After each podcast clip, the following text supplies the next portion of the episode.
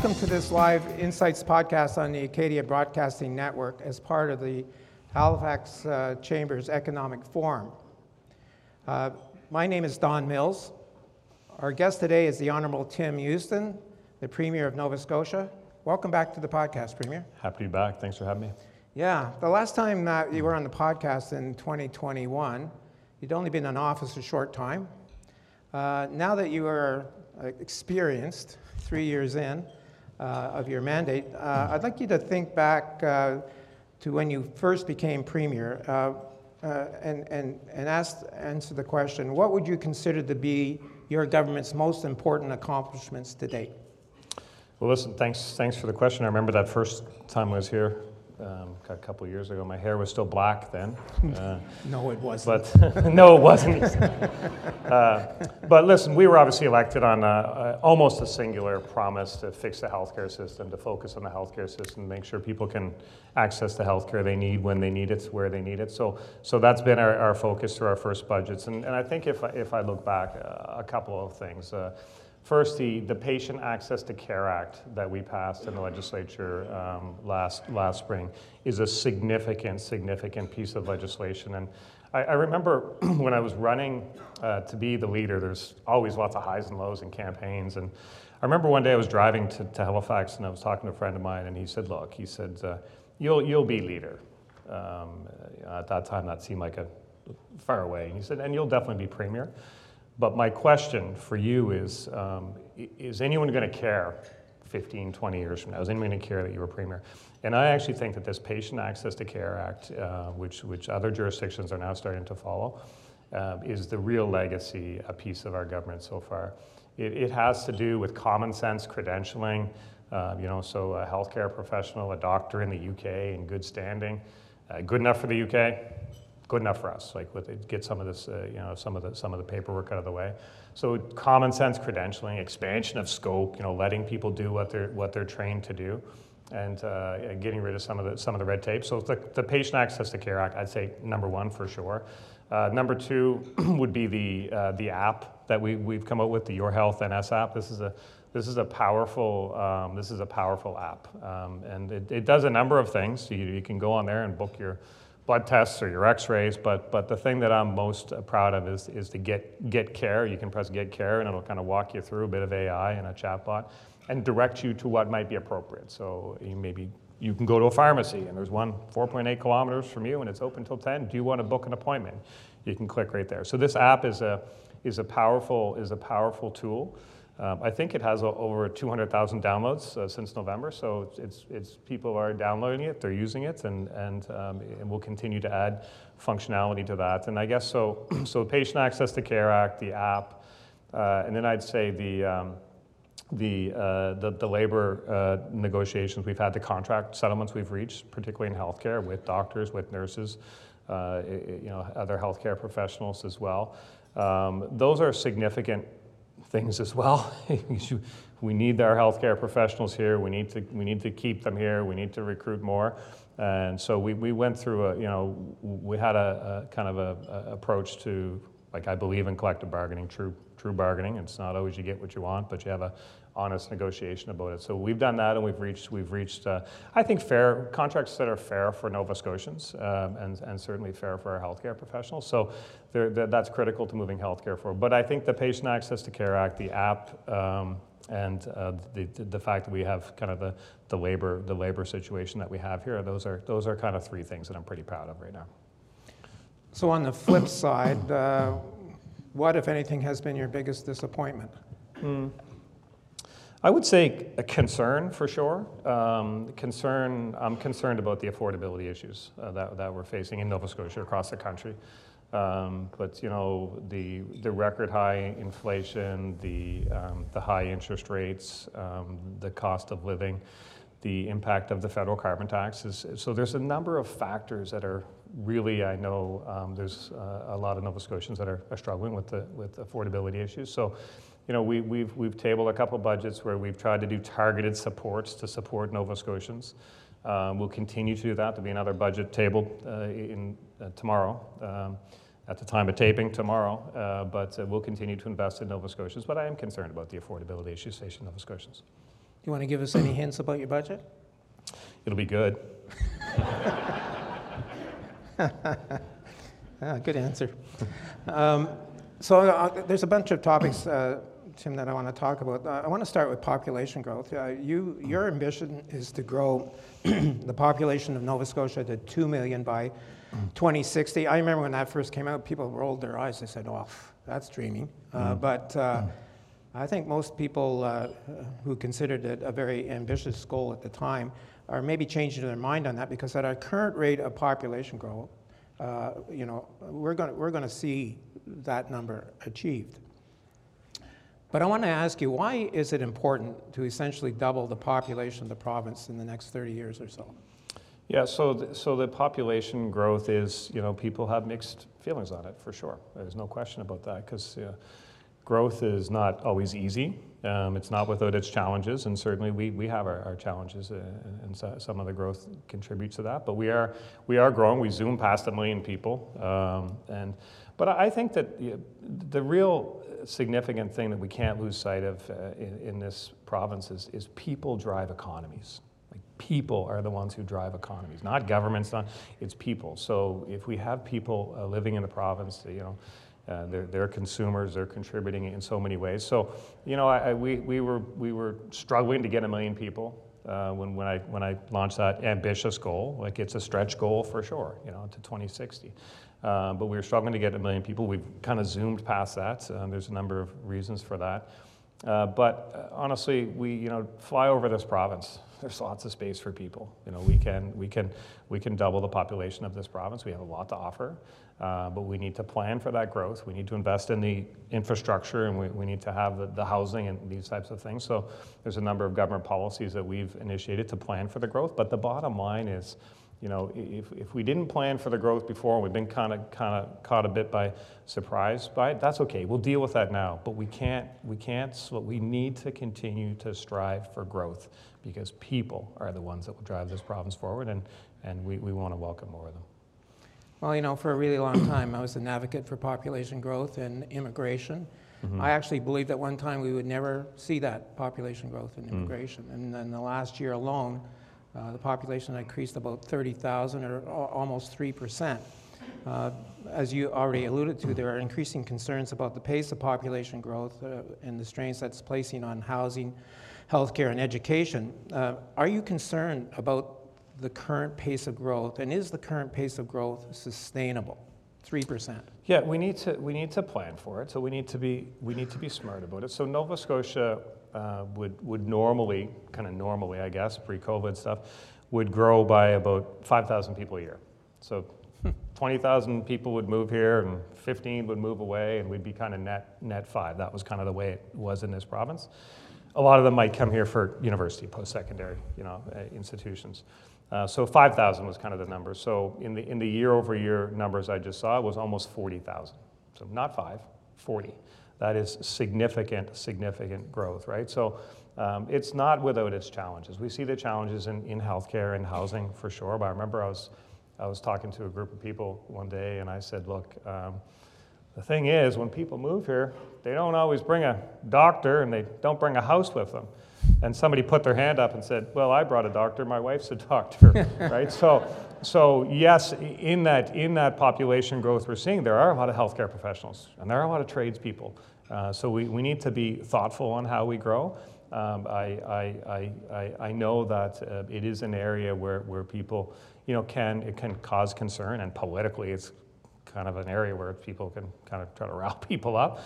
But um, I, I, I, can't lose sight of the fact of the, the opportunities that we have in this province right now are so significant. This moment in time for this province, and we can't look away from those opportunities. We have to push towards them, and a growing population is how we'll get there. But we have our responsibility as government to plan for it, and we'll, we'll, we'll do our best there for sure.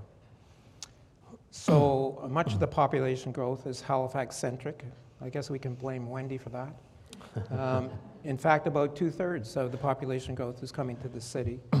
Uh, what needs to be done to better distribute pop- population growth to other parts of Nova Scotia? Well, it's interesting on the growth that we've had. Every county in the province has grown. every single one has grown. Like that's that's a remarkable stat, right? So, so um, Halifax is an incredible city for sure. There's lots of good things happening. The energy in this city is pretty remarkable. Uh, but there's so many beautiful places. You know, go down to the valley and see what's happening. You know, with the, with the industry down there. Uh, honestly, a couple hour drive from here, you could be in literally one of the best golf courses in the world, internationally ranked, just a couple hour drive, you know. And all of it surrounded by 13,000 kilometers of coastline, beaches, hiking trails, amazing, amazing scenery. It's a beautiful province.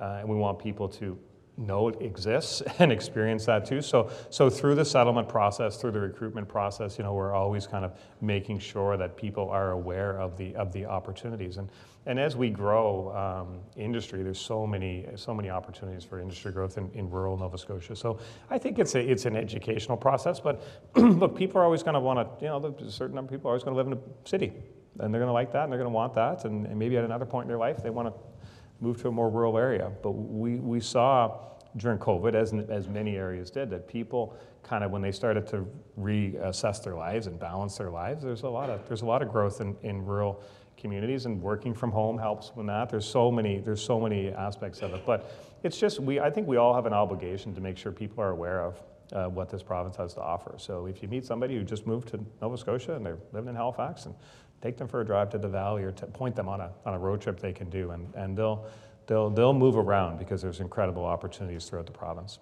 One of the limitations has always been high, access to high-speed in, internet. Uh, where do we stand on that right now? The, like this is a this is a this is kind of a still a, a, real thing the, the communications issues for sure but the internet part of it I think you know we've we've made incredible progress on the internet part of it for sure with Starlink and some of the incentives that we put forward as a government to you know, help with the initial setup costs. I think the internet thing, we've made a lot of progress on that. The cell service is still a, is still a, it's still a nut to crack, I guess I would say. But you know, we just even heading into Christmas there, we put out some new RFPs to try to re- really make sure we have full coverage. It's a safety issue. It's a it's a, it's a, it's a, it's a, I think the United Nations says it's a human right to have access to cell, and, and uh, how are you going to how you going to how you going to survive if you don't have it? So we understand the importance of it, but I think we'll see significant progress, and technology is helping too. Like the the the, uh, the satellite stuff is, is significant. So there's work to be done on that on that area, um, but it's it, progress is being made. Uh, the housing market is under a lot of pressure with availability and affordability, um, you know, heading the list of concerns. Uh, obviously, we have an imbalance currently in terms of supply and demand. We had Duncan Williams, the CEO of the Construction Association Nova Scotia, on our podcast recently, and uh, you know he he said that to meet the housing demand, we're going to have to triple the number of homes being built by 2030. At the same time, that we're going to lose about 40% of mm-hmm. our current workforce uh, due to aging. What is your government, uh, what is your government doing to address the issue of housing supply and labor force uh, requirements? Yeah, so we need, we need more housing and we need, we need it faster. So a, the more faster, my motto in government. That, uh, but so we, we did a, uh, we did an assessment. Minister Lohr and his team did a full assessment of kind of what they think the needs are, and it, the needs are significant. I think there was a need for almost forty thousand additional homes over over five years. Like it's it's real, right? so we we've kind of uh, taken some targeted approaches on the supply side. Um, definitely looking at opportunities to use provincial land for housing. So we made a bunch, bunch available and asked for tenders. What would you do with this piece of provincial land? Other other incentives um, around like uh, backyard suites and stuff. Trying to push that. Trying to understand the impact of Airbnb and some of the other sharing um, initiatives on, on the housing stock. So there's a number of things happening, and we have to remember that it's, um, it's across the entire housing spectrum. So, so we, we made significant investments in, um, in, in, affordable housing. Over 17,000 uh, new units will be made more affordable uh, over the next couple of years in public housing. I think the first investments the government has made in, in public housing stock in, in 20 or 30 years, so, mm-hmm. significant. but, but also just kind of uh, understanding that um, the housing market will change too, and what people are looking for has to adapt. And there's lots of moving parts to it. Student housing is a big part, so we, we, are investing in student housing at, at community college campuses, trying to work with CBU on, on some opportunities up there. So, um, so there's, there's, there's a, lo- a, lot of energy um, going into like how do we, how do we catch up? And on the labor side, so on the labor side, this is, you know, this goes back to the population growth thing. I mean, our demographics, we're, we're, we're all getting older, um, and, but, but actually with the population growth we, we experienced, excuse me, the, the average age of our uh, population decreased last year by the largest decrease in 100 years. Um, the average age actually decreased from 44.8 years old to, to 44.2 years old. and, and that might not sound like a lot, but on a million people, it means a lot more younger people stuck around or moved here. So, so we'll, we'll continue to do that. and some of it is government policy on the, on, the, on the labor side for construction industry in particular. The MOST program that we have, the more opportunities for skilled trades. Under that program, anyone who's under 30 years old working in a skilled trade doesn't pay any uh, personal provincial income tax on their first 50 grand. So that's a significant tax incentive, encouraging people to get into the trades over the, the longer term, encouraging younger tradespeople to come here or stay here. It's having, it's having an impact. But we also, Minister Balser just announced uh, a $100 million investment in the apprenticeship program. Okay? We, so we need, we need more people, apprentices, and, and that 100 million is, it, it crosses the spectrum, of course, advertising and encouraging people to get into um, skilled trades and the apprenticeship programs, but also recognizing for those that are working there that need to take on an apprentice, they're kind of busy too, so try to incent them to take, take on a younger people. Those that are in the program, would still compensate them when they have to leave work to go do a training module or something. So it's a hundred million dollar investment in the labor force plus the MOST uh, the MOST program. So so look, these are all government policy designed to to address problems. I mean, no single one of them will totally solve the problem. But it's, it's all progress and momentum towards the same thing. So there's real challenges, uh, but lots of initiatives on, on getting housing built for sure, and lots of initiatives on, on encouraging people to build them. Right. Uh, one of the consequences of the housing uh, crisis is the rise in homelessness everywhere across the country, really. There's been a lot of finger pointing between the various levels of government, Tim, about who is responsible for dealing with the homeless, homeless issue. I'd, I'd like to ask you what are your government's key strategies to address this problem? There's no finger pointing in politics. Okay.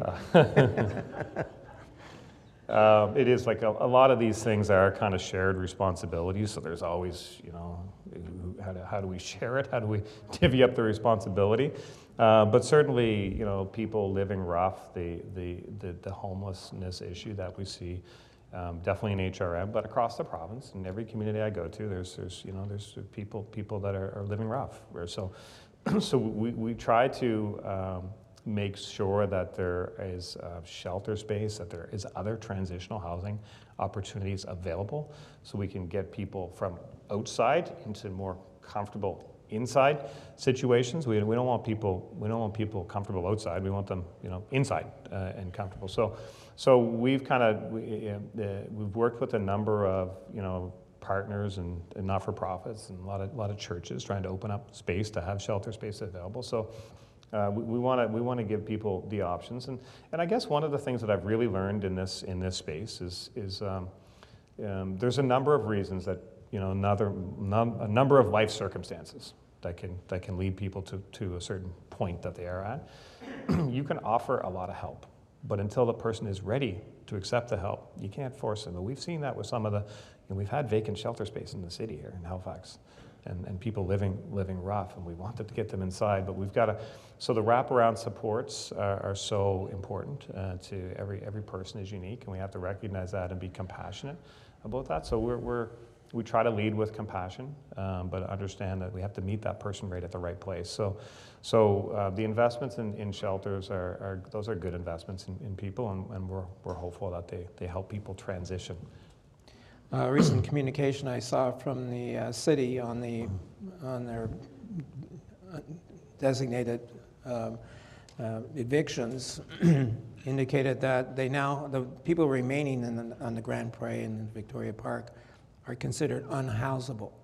In other words, people will not accept them in the temporary shelters that are there. So, you know, what can be done about that segment? I, that's not a term I've heard, and it's certainly not one that I would accept. So I'm not, I'm not familiar with where that came from.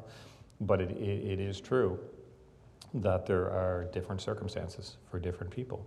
You know, some, some people who are, are living rough are just really in a rough patch, you know, for, for whatever reasons, it might be some family situation.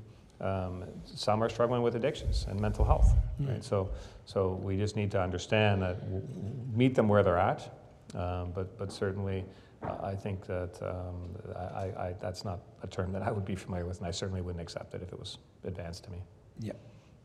Uh, So I want to turn to your, your big promise, which is healthcare. Um, We recently had Karen Oldfield, who's the interim CEO of the Health Authority, on the podcast, uh, that, that, who talked about the, the initiatives and innovations underway to address uh, access to primary care. And by the way, I, I want to make this editorial comment. I think your decision to, to appoint somebody from outside the healthcare system was the right decision. Because you can't get innovative thinking by doing the same old thing over and over again. And I can't, if anybody's listened to that podcast, if you haven't listened to it, you'll get what, you'll know what I mean. Um, Trying stuff that nobody else would have tried, uh, the expansion of uh, service delivery through other, other means like pharmacies and that sort of thing. That would have never happened under the existing conditions. So I give you credit. I know you got criticized for that, but I want to give you public credit for doing that because I think it was the right thing to do. Um, and you know, your government's not been afraid to spend money on healthcare. Um, so let's start there on the spending. How much has the budget for healthcare increased in the past two years? A lot. Um, we, we- we are, we are investing in, in healthcare, we're investing in Nova Scotians. Uh, I think when um, the 2020, 2021 election campaign was on, I, I was, I, I was, I tried to be pretty clear with Nova Scotians that, you know, this was the time to be investing um, and making sure that people had access to healthcare, that we had the, the services they want, a healthy healthy economy requires on healthy people, right? Uh, So, so what, what, actually, when we came into office, the the healthcare budget, everything under kind of that umbrella, which covers a couple things, was in the range of um, 4.5 billion dollars. 4.5 billion.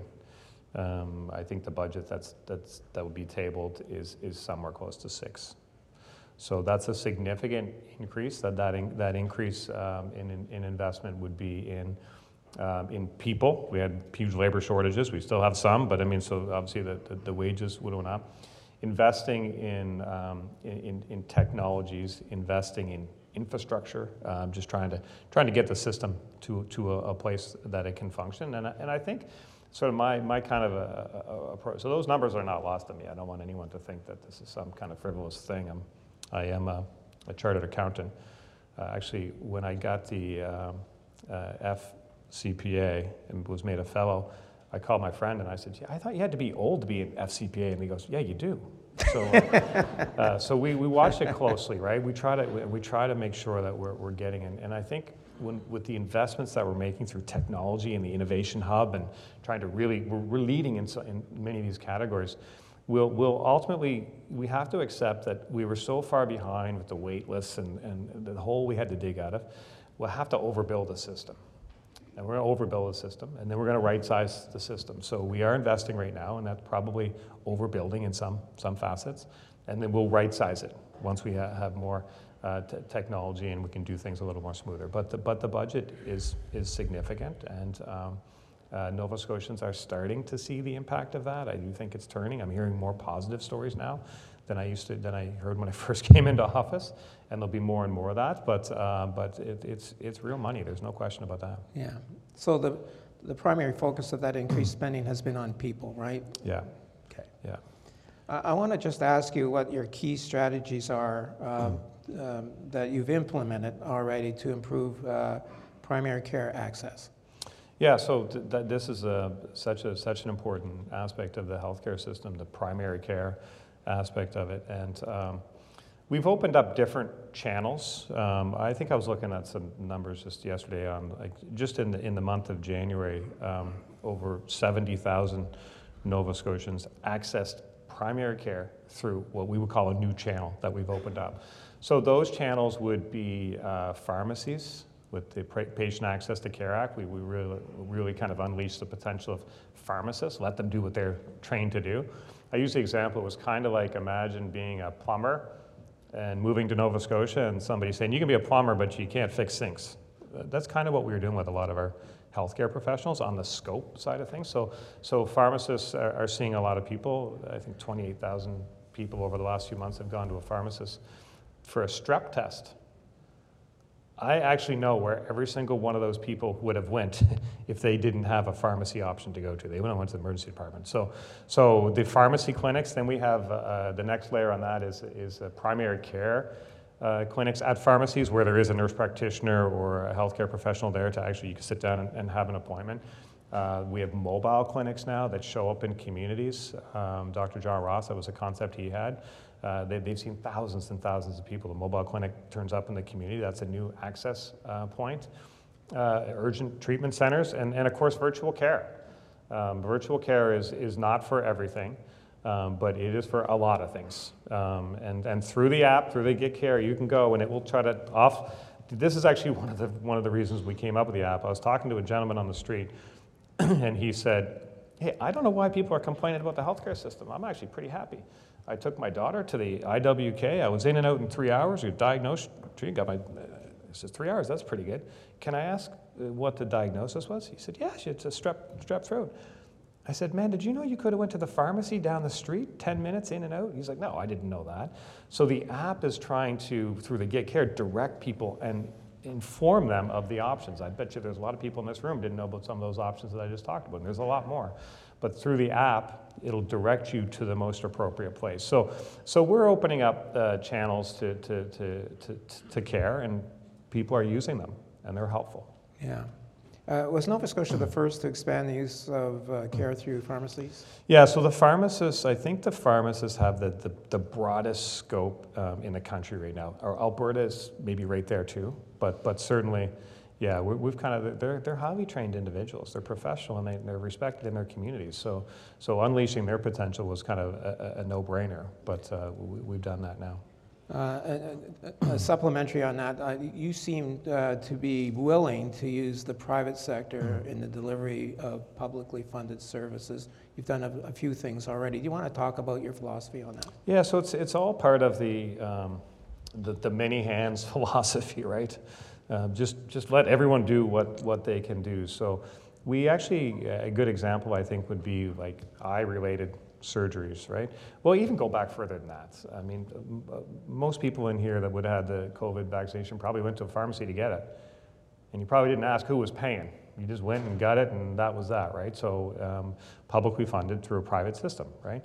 So we, we that, that worked well for, for Nova Scotians. And with eye surgeries, we're, we're doing an incredible amount of eye surgeries at what would otherwise be determined as private clinics, right? So you can go to the infirmary or the VG or get it, or you, you want to go to this clinic on Spring Garden Road and you can get in next week, then fill your boots, right? So giving people these options, but they, they exist in, in, our, in our communities, um, and we need to, we need to, it has to be everything focused on that patient getting the care they need when they need it. So, so we're, we're definitely open to that. So we, we continue, there's, there's a number of areas where we'll continue to expand. But still, I believe in the, I believe in the publicly funded system. I really do. I mean, our Medicare system is on the ropes in many ways. You don't have to go too far. I mean, you pick up any community newspaper and somebody will tell you some story about something that went wrong. But so it's on the ropes. But I honestly believe it can be it can be saved and it, it's valuable and it's, it's part of our, our DNA and that's what we're focused on. I think the other thing you did recently that I, I thought was uh, good, you allowed uh, physio uh, and chiropractors, did you not, to be able to order x-rays? Is that something? Yeah, so this is, so, so I, I, started doing these uh, healthcare summits where we do them quarterly and we have everyone in the room you know, from the universities, from the, the labor side, from the Doctors Nova Scotia, Pharmacy Association, Physio, Physiotherapists Association, and we just have a frank discussion and look each other in the eyes of what's possible, right? So So, so as a result of those discussions, you you, you start to see physios in emergency departments to deal with somebody who had a fall, right? Um, you start to see um, physios being able to send people for x-rays. Um, and uh, these, are all, these are all things that are just exactly what's needed for that patient at that, at that point in time, the right skill set. Uh, if, you can, if we can get people into the healthcare system at the right place, they'll be much better served. Actually, it's a cost saving too. Yeah, it is Right. much, much more Yeah. efficient, yeah. So uh, Stephen McNeil famously promised everybody would have their own doctor. Anybody remember that promise? Um, and I think he really thought he could, but it, it wasn't being delivered anywhere in Canada at the time, still isn't. And it's really literally not practical anymore because, uh, you know, it's clear that family doctors now prefer to, you know, operate in a different way, have a life balance, that sort of thing. Uh, Your government's recognized that, I, I think clearly. Um, Karen told us that there's a hundred collaborative practices already established around the province, and that, at that time, she said there were at least 30 more in progress. Do you think it's time to reset the expectations of the public with regard to the delivery of uh, primary care? And, and, and if so, what is the new promise? So I, think the, the expectation should not change. Um, everyone has a right to expect that when they need care, they'll be able to get it. Like that expectation is, has traditionally been, um, if you, you know, you kind of wake up in the morning, you don't feel great, you call your family doctor, and that's the way it is, right? That's, that's changed for sure, right? So I actually think that if we can, um, with, with, the, with the app, I don't know if I mentioned the app. I I think that, you know, if we look out five, ten years from now, when you wake up in the morning, and you don't feel good, you're just gonna, oh, let me go on the app and see where I can go, right? So um, I, I think having um, consistent care from the same provider, a family doctor, is a comforting thing for sure. So I I want that experience. I want people to have that attachment. But I also recognize that, you know, as the world changes, the delivery of healthcare has to change too. So, so my son's 22 years old. Um, he doesn't have a family doctor. He's, he's used the virtual care. Um, I actually, he was, he, he was complaining he had a, a little cough and chest thing for a couple weeks. And like that kid's never going to the emergency department. He's 22 year old. Like he's not going to see anyone. I said, why don't you go on the app and, and see if you can? And, and uh, I saw him two hours later. I came back. I said, where are you going? He goes, I'm going up to the pharmacy to get a prescription. I went on the app and I had a virtual appointment and they prescribed this thing and I'm going to go and get it. And he felt better three days later. He doesn't actually, he's not interested in a family doctor. He's not worried about it. So the system can provide what he needs. But there are other people, his grandmother, needs a family doctor. She has health issues, right? So, so I think we just have to be um, open-minded enough to know um, that what you need might not be what you've been conditioned to expect. Um, but that have the confidence to know that what you need will be there. Like that's that's my his promise was a doctor for every Nova Scotian. If I was going to make a similar promise, I would say, I, you know, I, I, it's my goal to make sure that you, when you need it, there's going to be something there, and we'll get you into the system. And even with the virtual care, um, if you have a virtual appointment, and I just somebody in here actually today told me that um, they use virtual care and, and, it, and how great it was for them. But if, you, if that person, that professional you're talking to says, I really want you to see somebody, we can get you into a clinic in probably in three or four days. Like it's even quicker than if you had a family doctor, right? So, so the model is changing, absolutely, 100%. And um, our, our responsibility is to make sure that the appropriate part of that model is, is, is, is there for you. and, and with the progress that's happening, with the changes are happening, you know, there's work to be done for sure, but it is incredible the access points that are available to each and every one of you in, in your communities that you might not, might not be aware of. So we're trying to make sure you're aware of them so that you can have the comfort to know that it is there. And we're trying different things to get, to get the, the message out because often when I tell people this, I didn't know that. So we are, we are testing uh, something else out, um, texting information with uh, information on what's happening in the government if you're interested. If you're interested, you take your phone out now and you text 22.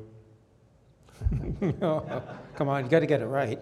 No, no, I didn't see any phones go. That's what I was worried about. 22022, 22022, sign up. And, and it'll sign up and they'll put you on the, on the, on the, you'll get information. And there's a, there's a video that we just came out this week that talks about some of the innovations in healthcare in this province. It's a, a lot of, a lot of colleagues of mine, the premier level from across the country, are reaching out and saying, wow, I'm hearing about this in Nova Scotia.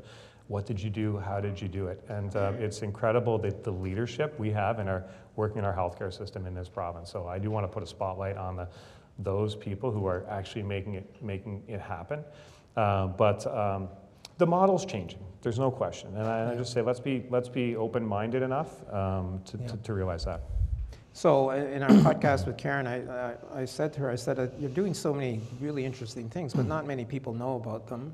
Are you happy with where you are in the communication side? No, uh, like, and this is a, this is a challenge for sure. Um, we, I was talking to, uh, was back home in Pictou County, and I was talking to a group of people. They're my, they're my local uh, riding association executive. They've been with me for 10 years, and we started talking about healthcare, and they said we, we kind of knew you were probably getting things done up there in Halifax, but we had no idea about some of these things. So I think it's really, really important that people know for their own mental health and their own pride in this province that things are happening in this province, and we can be proud of it. Uh, and we can get uh, what you said before. I want event like get our mojo back. Right? There's a lot to be, lot to be proud of, um, and some of the things that are happening in healthcare, led by incredibly smart uh, people, um, are, are significant, and people have a right to know. So, so we, we're going to up our game on that, and you'll see a bit of the upping of the game if you text two two zero two two sign up. To, I watched you your, might even hear about nap. I watched your, you- your YouTube uh, thing that you put out, uh, I think it was only yesterday. It was pretty good, actually. You can get it if you text two two zero two two. You too. I'm, I, I'm just, I'm, I'm giving you the softballs, you hit them out of the, out of the park. So let's change topics. Uh, Nova Scotia has had a windfall of revenues as a consequence of the growing population with more people working and paying taxes. At the same time, Nova Scotia remains one of the heaviest tax provinces in Canada. This is a business audience. Anybody Yeah. interested in that topic? And, and, and the only one uh, where the minimum dedu- deduction has really not been indexed to inflation, leading to bracket creep. I wonder, uh, what are your government's plans, um, you know, to work to make the tax environment more competitive in order to attract capital and people to our province? Yeah, so our taxes are, are high for sure, um, and they are, they, are, they are an issue in, in, in decisions that companies make on where to locate. It's, it's on the list of things. It might not be their top item, but it's on the list, and certainly, Is it in this budget? uh, and certainly people for the, in, their, in, their, in their decisions. But what I, what I would say is the last, um, the, the budgets we've tabled, the last two for sure, uh, we've tabled deficit budgets. Like we, we, we, we get at the beginning of the year and we say, what's the year going to look like? It's a deficit. The last two have ended up in small surpluses yeah, through a combination of you know, exceeding revenue projections and, and fiscal management too, trying to make sure we're, we're doing good things throughout the year. Um, so we wanted to, we knew those investments were, necessary and there's still big investments to be made. We, we announced this morning um, investments in uh, glucose monitoring uh, and uh, insulin pumps for those living with diabetes, significant investments, you know, to, to support, support those people that are living with diabetes and, and their families. So there's a lot of investing to do, but we needed to get to a point where we could start to focus on other things like taxation. And let me just say, we're very close to that point. You heard it here first. Okay, that's good to hear. Um, Your government, nice segue, Thank- thanks for doing that. Your government continues to run budget deficits and uh, the public debt continues to grow. I just announced a $1.5 billion capital spending budget for the coming year. Are you worried about the size of the provincial debt, which is, I think, approaching, if it hasn't exceeded $20 billion? And it's costing the province, I think, uh, $100 million in interest payments annually. Uh, Do you have any concern about the size of the debt currently? And, uh, and, it, and maybe you can talk about your timetable, because you are a conservative, I think, uh, when you're going to return to uh, balanced budgets. Pro- progressive conservative. Oh, sorry, Pro- progressive. Um, But um, yes, um, the debt, I look at the debt in the context of the impact on the rating agencies. Like that's what, that's my kind of number one focus. We don't get offside on the, on the, on the rating agencies. And then we try to balance the investments that are needed. Um, So, you know, we need, we need new infrastructure, some of our schools and hospitals and certainly our roads. Uh, You know, these, these types of things are really important investments for the success of an economy. Um, So, so we, we try to, we try to kind of find, uh, find that balancing point. I think what I, what I, what I often say is like, uh, as premier and certainly as, as, a, as a government, we, we always want to do a bit more. Like there's no, like there's not a lot of projects that come forward and you're like, well, that's ridiculous. I mean, there's, there's a couple, but there's not, there's a lot that you're like, gee, that's a, that's a good initiative, right? So we try to do what we can, and then we always feel like, ah, we wish we, I wish we could do more. But we do what we can, and then maybe we squeeze a little bit more, you know, with the deficits and some of the, some of the stuff. But there's, there's, um, there's, there's a lot of worthy investments. Um, there's, and there's a lot of good things happening. So, so I think the, the, um, the economy is growing, and some of that is, is um, from population growth, a big part. Some of it's just you know, more economic activity from other initiatives that are happening. So we are growing. And I, I think the, the financial situation of the province will, will, will, stabilize in the next, in the next certainly few years, is kind of my expectation. But there's still a lot of investing to do. And, and I, I think Nova Scotians are worth those investments. So the next mandate? Stay tuned. Uh, stay tuned. Uh, let's switch topics again. Nova Scotia Power will uh, have to stop using coal to generate electricity by in six years. Mm-hmm. Not very long. I'm not sure what's going to happen to those plants, whether they'll be closed or maybe uh, repurposed. But uh, recently, your government uh, covered more than $100 million in extra fuel costs uh, uh, for power to consumers that ease the cost of electricity uh, a little bit. Recently, Peter Gregg, the CEO of the company, at a recent chamber event, by the way, uh, indi- indi- indicated that the cost impact of uh, moving away from coal to, or coal plants on consumers is really not known. It's a big question mark. Muskrat Falls was intended to mig- uh, mitigate the um, impact of closing co- uh, coal uh, plants. Uh, what is your government uh, doing to, you know, help consumers in the transition to green electricity and keep electricity rates affordable? Yeah, so um, this is an important question for sure. Before I answer, is Peter here? I'm just kidding. Uh, no, this is an important question. We, we like, uh, our climate is changing. There's no question about that. We've legislated some pretty uh, significant goals. Uh, they're actually in legislation. Like, they're not just talking points. We actually legislated significant goals uh, to, you know, protect our, our and preserve our, our climate in the best way we can, in an affordable manner. I mean, that's the thing. We got the we had to balance with the uh, affordability. So, I guess a, a couple of things. So, um, one thing is you mentioned that the 100, $100 million, that's a, I'm going to call that a financing mechanism. Um, there, is, there is something called the fuel adjustment mechanism. People may be aware of it, but basically, when Nova Scotia Power goes to the URB to get their rates at, they estimate how much their fuel is going to cost. And at the end of the year, they true it up. And um, guess what direction those true ups have gone the last few years with the price of commodities, right? So there's been big, big deficits that ratepayers have to, have to make them whole. And the, the deficit this year that ratepayers would have had to, to step up and make them whole for is, was a significant number. Uh, just to let that roll through, uh, I, I, believe it would have impacted um, residential rates up to 7%, uh, just, to, just to catch up from the cost from you know, the, the, that adjustment mechanism. And, and some of the commercial rates up to 13%. Well, obviously, that's, that's not palatable.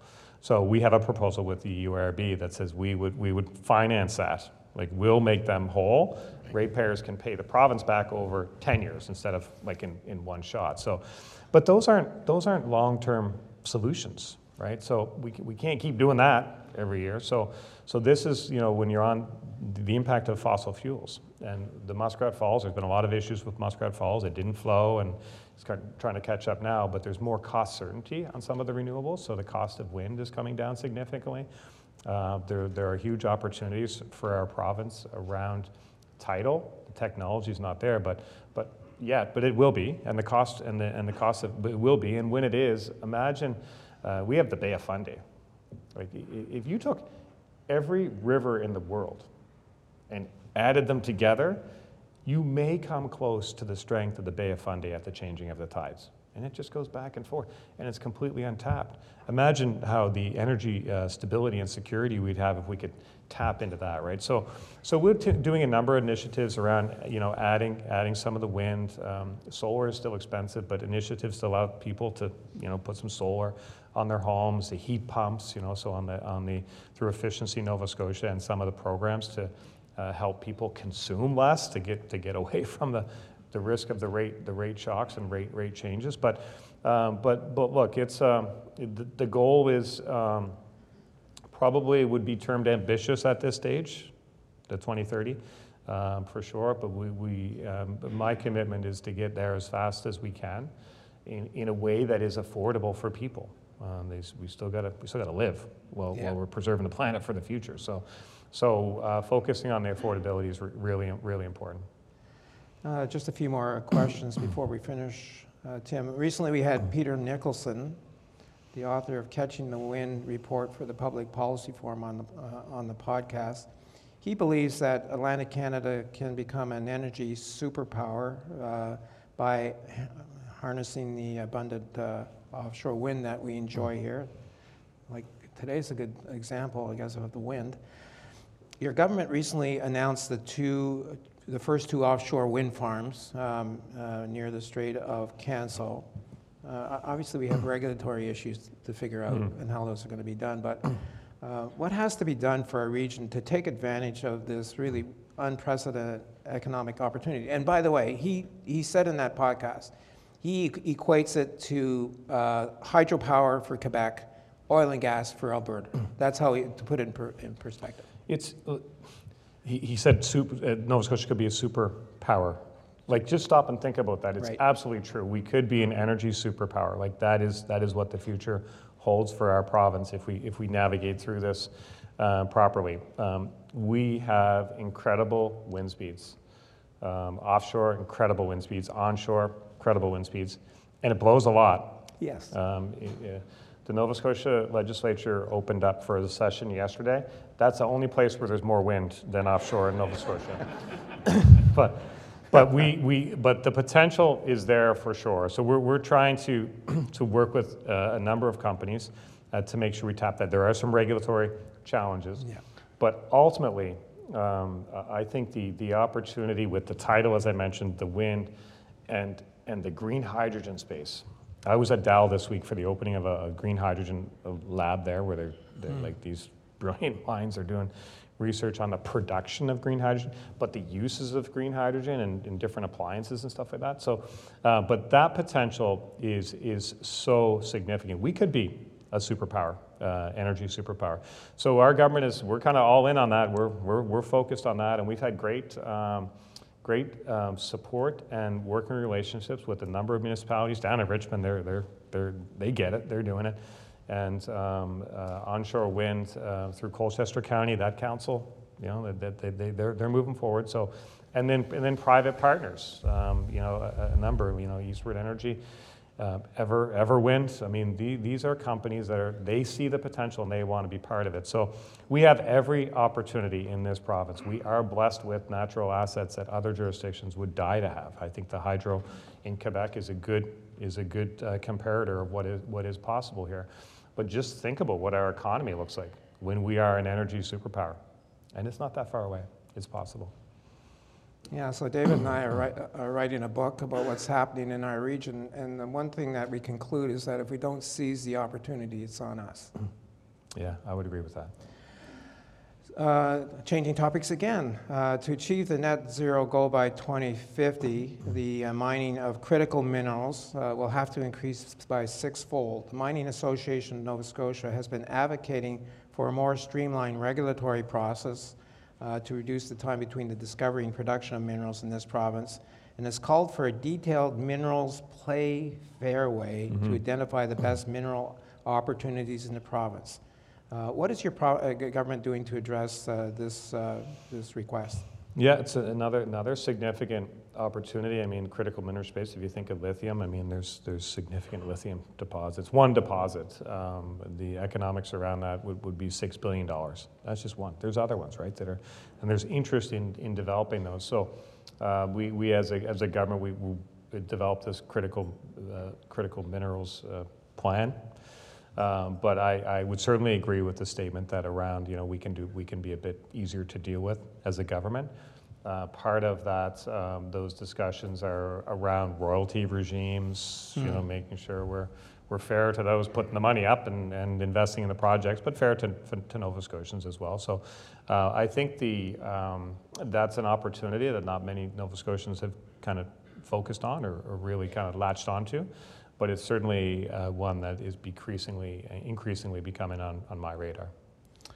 Just a follow-up question. The, the province has banned the use of nuclear power and the mining of uranium, yet nuclear power is in your plan to reduce uh, CO emissions, uh, you know, at least in the plan. Um, uh, I, what is your position on the use of uh, nuclear power, especially with the small modular reactors yeah. that are going on, and also the mining of uranium? Yeah, I'm, I'm supportive of both. Uh, personally, I am. Um, there's many many areas where nuclear is being used safely and effectively and cost efficient and clean. Ontario is a great example. Yes. Um, and certainly, um, New Brunswick, Blaine Higgs is, is, is, is, is very focused on the, the, small, the small reactors, and, and there's opportunities there. So, so I think uh, for us as a province, we passed, we passed significant, we, we tabled, sorry, we, we, well, hopefully it'll pass, but we tabled significant uh, legislation yesterday around electricity. Uh, this legislation does a couple things. It, it comes out of a, a, task force that we put together. They made some recommendations we accepted. Um, one part of it is around a kind of a restructuring of the UARB to have an energy specific um, body there. Uh, I think the URB does a good job. Pretty broad mandate, though. Everything from bus schedules to power rates, and so we're going to kind of focus on the on the power rate thing. And another side of an, another part of that um, is to have an independent um, uh, system manager. Right now, Nova Scotia Power manages where what, what gets turned on, what gets turned off, and, and we think that should be an independent body who that will open up opportunities for others to get on the grid. So, so that's a legislation that is before the House, and will will will will kind of work its way through the House. Also, as part of that, um, it, w- it will allow Nova Scotia Power to to to purchase and, and use nuclear energy. So that's actually in there. The, the mining of uranium, significant uranium deposits around too, that is, that is something that I personally think we need to, we need to figure out, but it's, an, it's another opportunity. So when you, when you string together all these opportunities for our province, man, the future looks pretty bright. If we don't do it, it is on us. I agree with that. Yeah. yeah. So final question, you've been in government a uh, couple of years. You're now mm. experienced. How has your vision for Nova Scotia changed, if at all? Um, my, my vision for this province hasn't changed at all. Like it, it's, it's, it's, it, this is, the opportunities are there. We need to build, build them up. We, we need to collectively just build up, build up this province in, in so many different areas where, where we can. So, so um, I think it's, it'll be, it's two and a half years for me as premier, and somebody told me that I'm the, I'm the seventh longest serving premier of the province after two and a half years. How's that for job security, right? I guess I am experienced, but, but uh, look, I believe so strongly in this province. Like, this is such a wonderful province. Uh, I talked about the natural beauty and stuff, but the best part of this province is the people. That Bluenoser spirit to kind of get it done, right? So we have wonderful people, wonderful opportunities, and my vision for what is possible in this province has not changed one little bit. At different points in time, you know, different, like healthcare has been a focus, will be a focus. Then it'll be building up some of these other opportunities that we've talked about today. So the, maybe the, the tactics change, but what is possible for this province, I never lose sight of that. Uh, Premier, thank you for joining us again on Happy the Insight uh, podcast and giving us a, an overview of some really important files. And of course, we wish you well. Thank you so much. Appreciate it. You've been listening to the Insights Podcast from the Acadia Broadcasting Corporation. Follow the show and listen to past episodes on your favorite podcast platform, like Apple or Spotify. If you've enjoyed the show, why not recommend it to a friend? Don and David will be back next week with another deep dive into some key issues in Atlantic Canada.